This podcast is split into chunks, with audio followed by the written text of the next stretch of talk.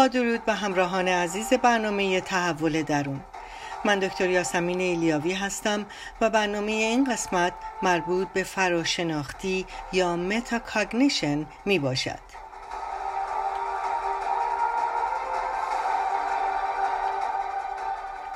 فراشناختی چیست؟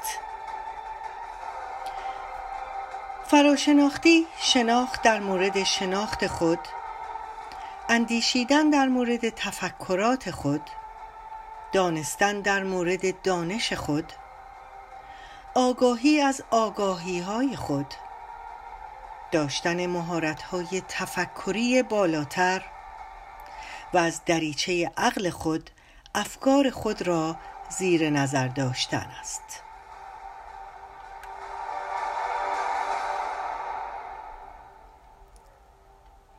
این اصطلاح از ریشه کلمه متا به معنی فراتر یا در بالا آمده است فراشناختی شامل دانش در مورد زمان و چگونگی استفاده از استراتژی ها و راهبردهای خاص برای یادگیری و مسائل است.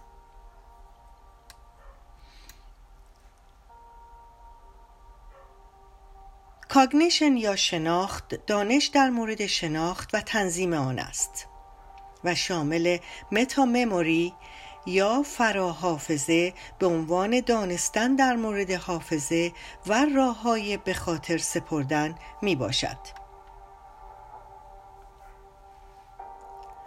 فراشناختی شامل تفکر در مورد فرایند تفکر شخصی مانند مهارت‌های مطالعه و توانایی‌های حافظه برای یادگیری می باشد. باورها و نظریه هایی که افراد در مورد تفکر خود دارند به طور کلی فراشناختی یک تعملی است که انسان به روی افکار و فرایندهای ذهنی خود دارند دانش در مورد شناخت و قانون بخشیدن به شناخت است که به سه قسمت تقسیم می شود. دانش فراشناختی تجربه های فراشناختی و راهبردهای فراشناختی. فراشناخت بیانگر تفکر عمیقی است که در آن فرایندهای شناختی درگیر در یادگیری به طور فعال می شود. این شامل برنامه ریزی برای چگونگی انجام یک کار و یادگیری می باشد. نظارت بر درک و تخمین پیشرفت نسبت به انجام یک کار است.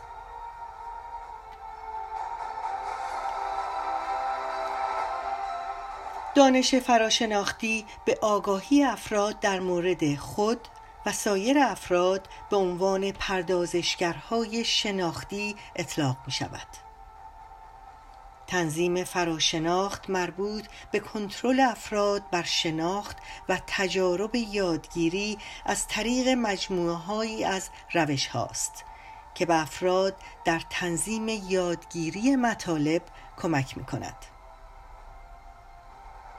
به طور کلی فراشناسی تأملی است که انسان به روی افکار و فرایندهای ذهنی خود دارد.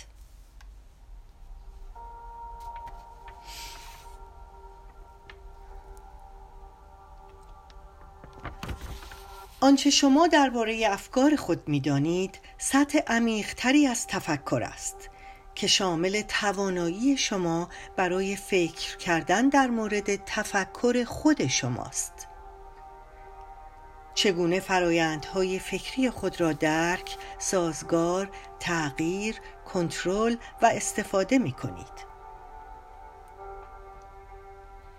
در اواخر دهه 1970 جان فلاول کلمه فراشناخت را ابدا کرد. و این کلمه را شناخت در مورد پدیده شناختی یا اساسا تفکر درباره تفکر تعریف کرد. مطالعات بعدی در این مورد فراشناختی را اینگونه توصیف کردند. آگاهی از تفکر خود آگاهی از محتوای مفهوم به عنوان نظارت فعال بر فرایندهای شناختی فرد. تلاشی برای تنظیم فرایندهای شناختی در رابطه با یادگیری بیشتر.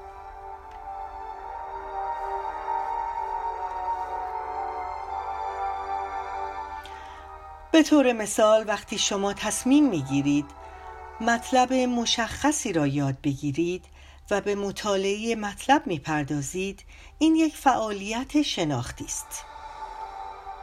بعد از خواندن مطلب مکس می کنید تا ببینید مطلب را درست درک کرده اید یا نه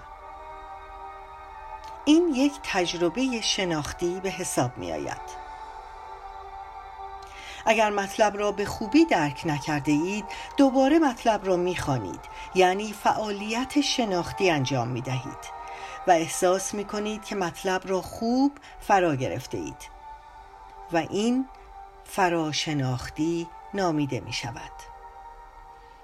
به خواندن مطلب ادامه می دهید و مطلب را تکرار می کنید و از یک راهبرد شناختی استفاده می کنید و احساس می کنید که مطلب را کاملا یاد گرفته اید و این یک تجربه فراشناختی به شمار می آید. و از این عمل شناختی احساس رضایت دارید. چرا؟ چون مطلب را به خوبی درک کرده اید. افرادی که در موفق در تحصیل در حرفه خود و زندگی شخصی خود هستند مسئولیت اشتباهات یادگیری خود را به عهده دارند. زیرا با خوداندیشی در مورد موقعیت فعلی و اهداف آینده و راه های رسیدن به اهداف سعی بر این دارند تا افکار روشن و سالم داشته باشند تا به نتیجه مطلوب برسند. شما هم می توانید از دانش فراشناختی برای درک مطالب استفاده بیشتری بکنید. و از افکار خود و آگاهی های خود با خبر باشید. موفق و پیروز باشید.